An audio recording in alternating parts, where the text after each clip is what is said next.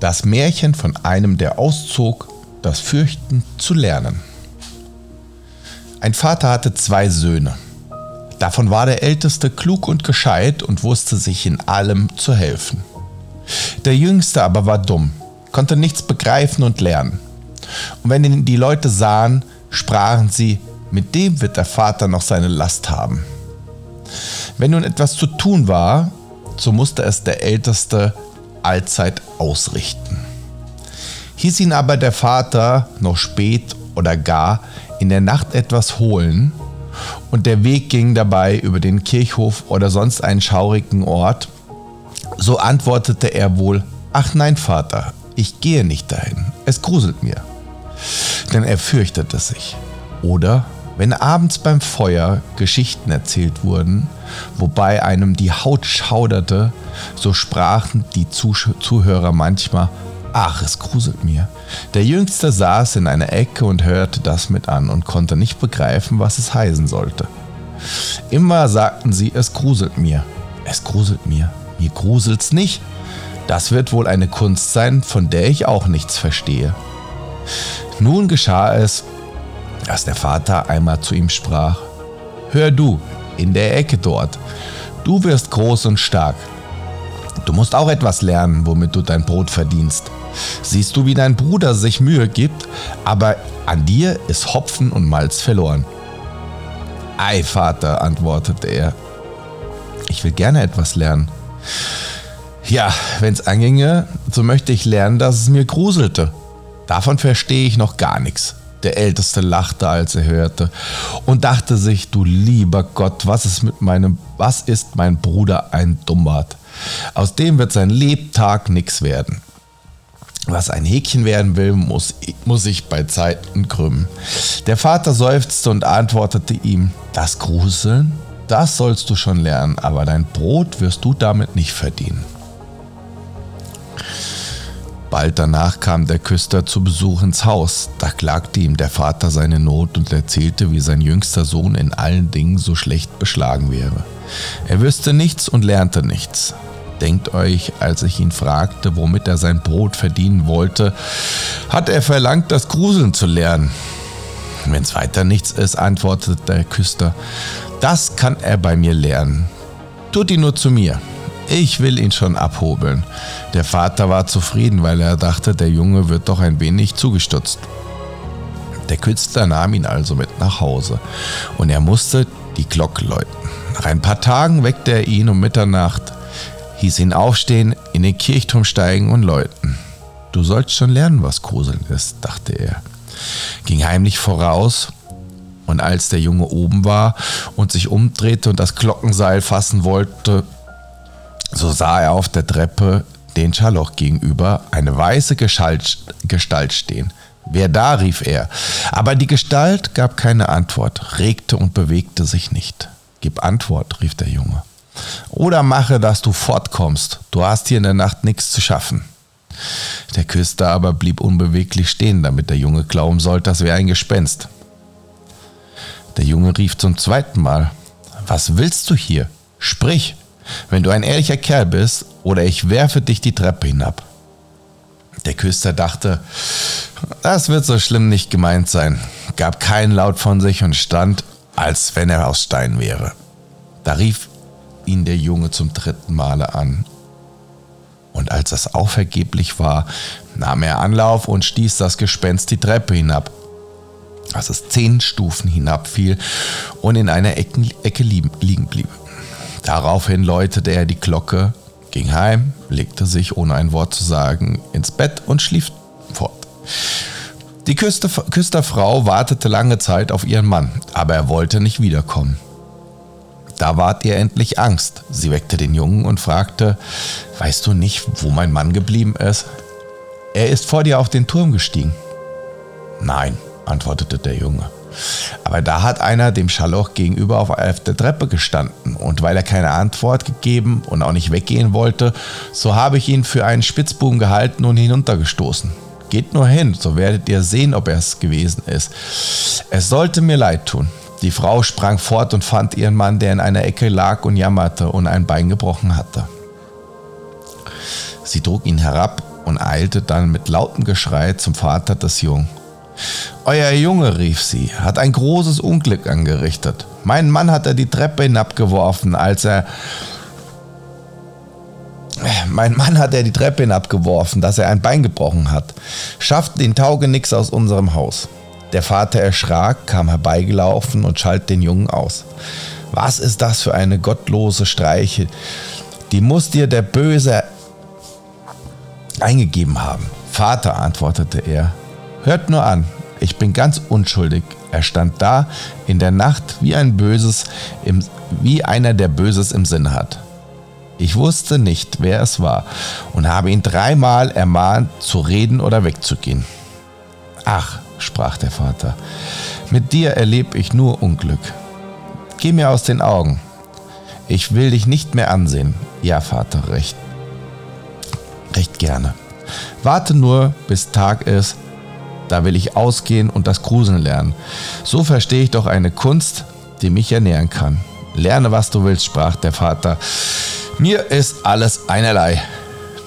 Da hast du 50 Taler, damit geh in die weite Welt und sage keinem Menschen, wo du her bist und wer dein Vater ist. Denn ich muss mich deiner schämen. Ja, Vater, wie ihr es haben wollt. Wenn ihr nicht mehr verlangt, kann ich leicht in Acht behalten. Als nun der Tag anbrach, streckte der Junge seine 50 Taler in die Tasche, ging hinaus in die große Landstraße und sprach immer vor sich hin wenn's mir nur gruselte. Selbst mir nur gruselte. Da kam ein Mann heran, der hörte das Gespräch, das der Junge mit sich selber führte.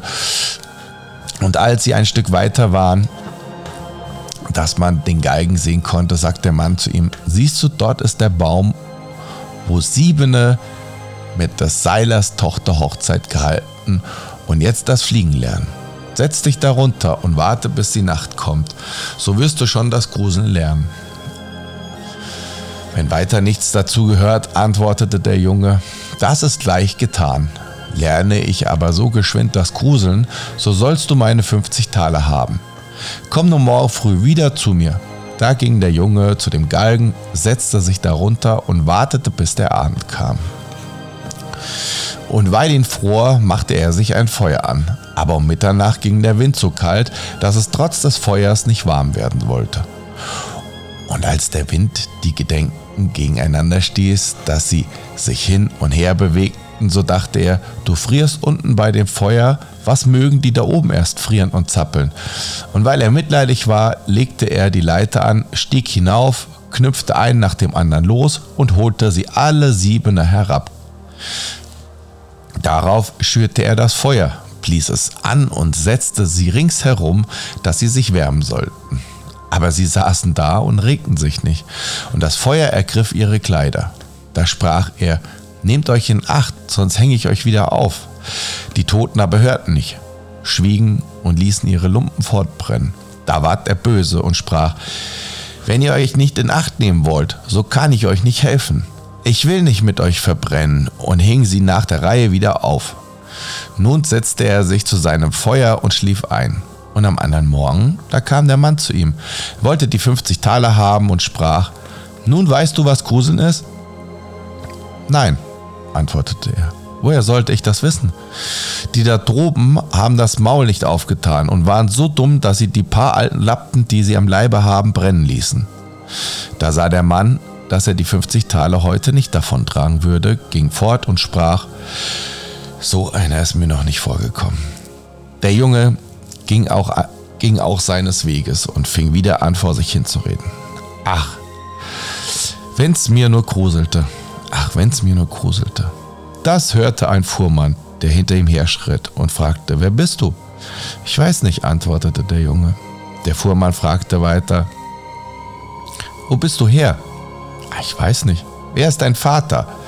Das darf ich nicht sagen. Was bummst du ständig in dein Bart hinein? Ei, antwortete der Junge. Ich wollte, dass es mir gruselte. Aber niemand kann's mir lernen. Lass dein dummes Geschwätz, sprach der Fuhrmann. Komm, geh mit mir. Ich will sehen, dass ich dich unterbringe. Der Junge ging mit dem Fuhrmann und abends gelangten sie zu einem Wirtshaus, wo sie übernachten wollten. Da sprach er, beim Eintritt in die Stube wieder ganz laut, wenn's mir nur gruselte, wenn's mir nur gruselte. Der Wirt, der das hörte, lachte und sprach, wenn's dich danach lüstet, dazu sollte dir wohl Gelegenheit sein. Ach, schweig stille, sprach die Wirtsfrau.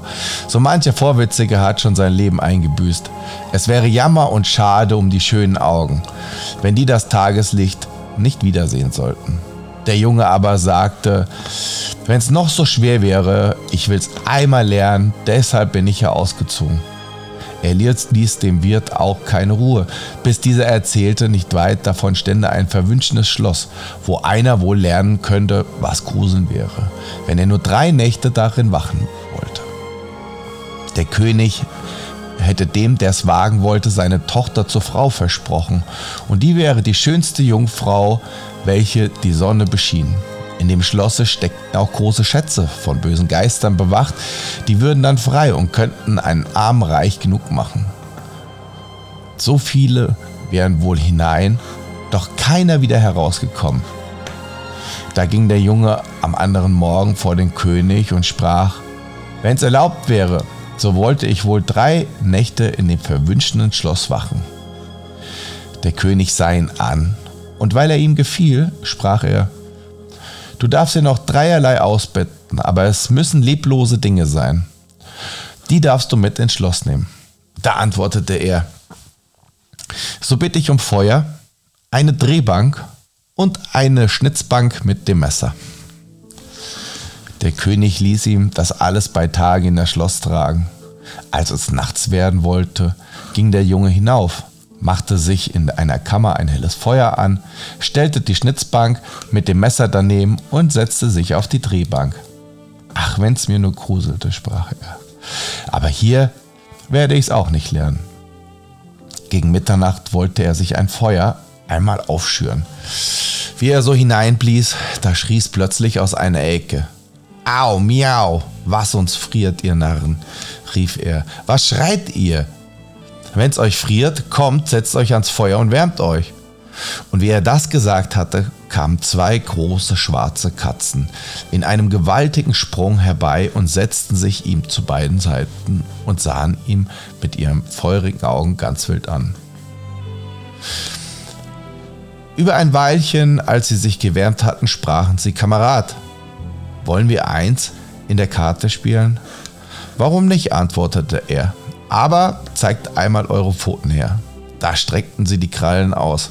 Ei, sagte er, was habt ihr lange Nägel? Wartet, die muss ich euch erstmal abschneiden. Damit packte er sie beim Kragen, hob sie auf die Schnitzbank und schraubte ihre Pfoten fest. Euch hab ich auf die Finger gesehen, sprach er. Da vergeht mir die Lust zum Kartenspielen. Schlug sie tot und warf die Finger, warf sie hinaus ins Wasser. Als er aber die zwei als er aber zwei zur Ruhe gebracht hatte und sich wieder ans Feuer setzen wollte, da kamen aus den Ecken und Enden schwarze Katzen und schwarze Hunden an glühenden Ketten. Immer mehr und mehr, dass er sich nicht mehr bewegen konnte. Die schrien greulich, traten ihm auf, sein Feuer zerrten es auseinander und wollten es ausmachen. Da, saß er ein Weilchen, da sah er ein Weilchen ruhig mit an. Als es ihm aber zu arg ward, fasste er sein Schnitzmesser und rief, Fort mit dir, du Gesindel, und haute auf sie los. Ein Teil sprang weg, die anderen schlug er tot und warf sie hinaus in einen Teich. Als er wieder gekommen war, blies es aus den Funken sein Feuer frisch an und wärmte sich. Und als er so saß, wollten ihm die Augen nicht länger offen bleiben und er bekam Lust zu schlafen. Da blickte er um sich und sah in der Ecke ein großes Bett. Das ist mir das ist mir eben recht, sprach er und legte sich hinein. Als er aber die Augen zutun wollte, so fing das Bett von selbst an zu fahren und fuhr im ganzen Schloss herum. Recht so sprach er, nur besser. Da rollte er das Bett fort, als wären sechs Pferde vorgespannt. Über Schwellen und Treppen auf und ab, auf einmal hopp, hopp, hopp, warf es um, das unterste zu oberst, dass es wie ein Berg auf ihm lag. Aber er schleuderte Decken und Kissen in die Höhe, stieg heraus und sagte, nun mag fahren, wer Lust hat, legte sich an sein Feuer und schlief, bis es Tag war. Am Morgen kam der König und als er ihn da auf der Erde liegen sah, meinte er, die Gespenster hätten ihn umgebracht und er wäre tot. Da sprach er, es ist doch schade um den schönen Menschen. Das hörte der Junge, richtete sich auf und sprach, so weit ist es noch nicht. Da wunderte sich der König, freute sich aber und fragte, wie es ihm gegangen wäre. Recht gut, antwortete er. Eine Nacht wäre herum, die zwei anderen werden auch noch herumgehen. Als er zum Wirt kam, da machte der große Augen. Ich dachte nicht, sprach er, dass ich dich wieder lebendig sehen würde. Hast du nun gelernt, was Gruseln ist? Nein, sagte er. Es ist alles vergeblich, wenn es mir nur einer sagen könnte. Als die zweite Nacht ging er ebenfalls hinauf ins alte Schloss, setzte sich zum Feuer und fing an, sein altes Lied wieder zu trällern. Wenn's mir nur gruselte. Wie Mitternacht herankam, ließ sich ein Lärm und Gepolte hören. Erst sachte, dann immer stärker. Dann war es ein bisschen still. Endlich kam mit lautem Geschrei ein halber Mensch den Schornstein herab und fiel vor ihm hin. Heda, rief er. Noch ein halber gehört dazu, das ist zu wenig. Da ging der Lärm von frischem an, es tobte und heulte und es fiel die andere Hälfte auch herab. Wart, sprach er, ich will dir erst das Feuer ein wenig anblasen.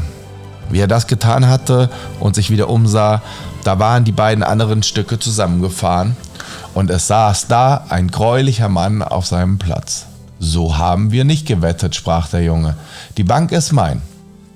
Der Mann wollte ihn wegdrängen, aber der Junge ließ sich's nicht gefallen, schob ihn mit Gewalt weg und setzte sich wieder auf seinen Platz. Da fielen noch mehr Männer herab, einer nach dem anderen.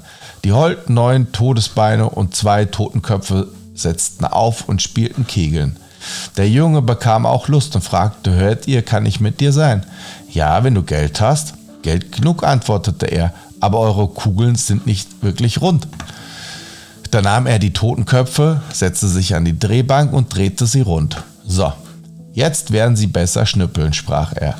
Heida, nun geht's lustig. Er spielte mit und verlor etwas von seinem Geld.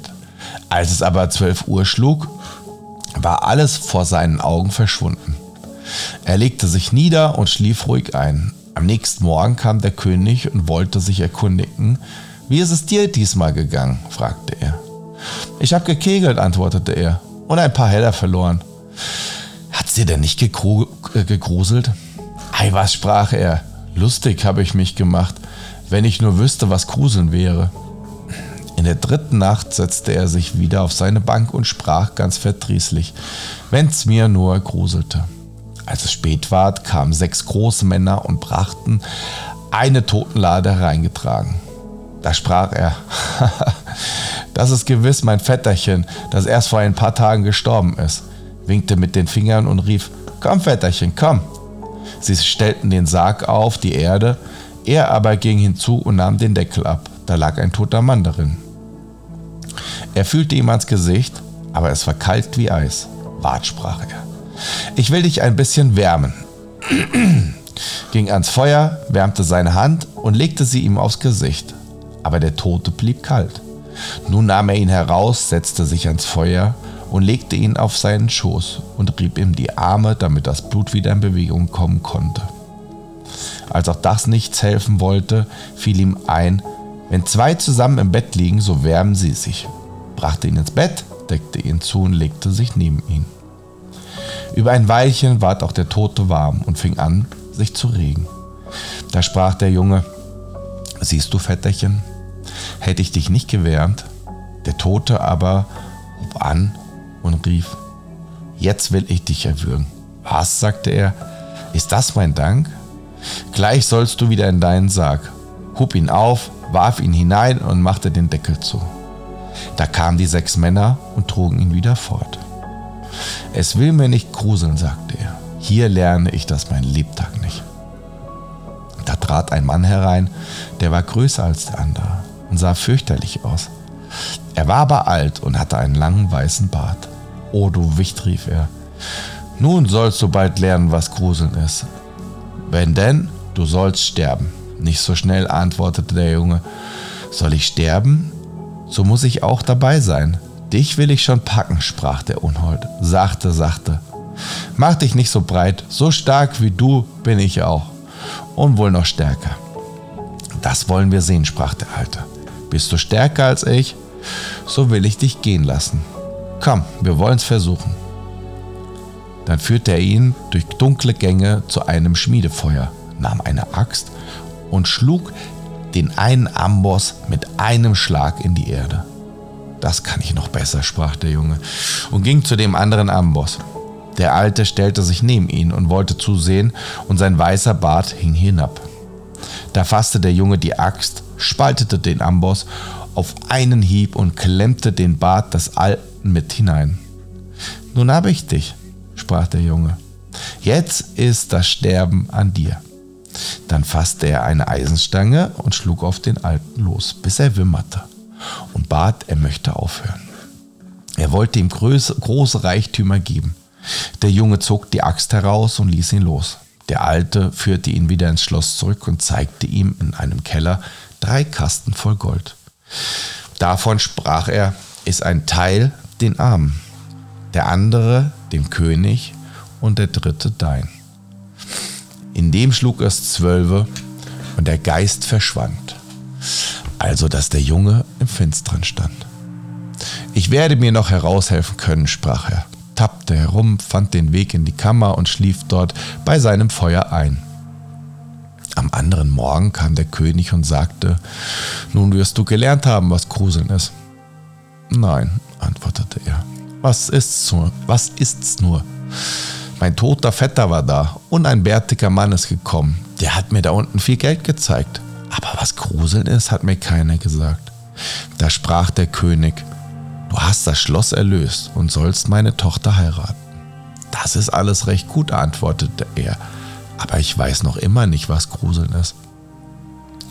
Da ward das Gold heraufgebracht und die Hochzeit gefeiert. Aber der junge König, so blieb er seine, so blieb er seine Gemahlin, hatte und so vergnügt er war, sagte doch immer, wenn's mir nur gruselte, wenn's mir nur gruselte. Da verdross sie endlich. Ihr Kammermädchen sprach, ich will Hilfe schaffen. Das Gruseln soll er schon lernen. Sie ging hinaus zum Bach, der durch den Garten floss, und ließ sich einen ganzen Eimer voll Gründlinge holen. Nachts, als der junge König schlief, musste er seine Gemahlin ihm die Decke wegziehen und den Eimer voll kaltem Wasser mit den Gründlingen über ihn schütten, dass die kleinen Fische um ihn herumzappelten. Da wachte er auf und rief, Ach, was gruselt's mir, was gruselt's mir. Liebe Frau, ja, nun weiß ich, was Gruseln ist.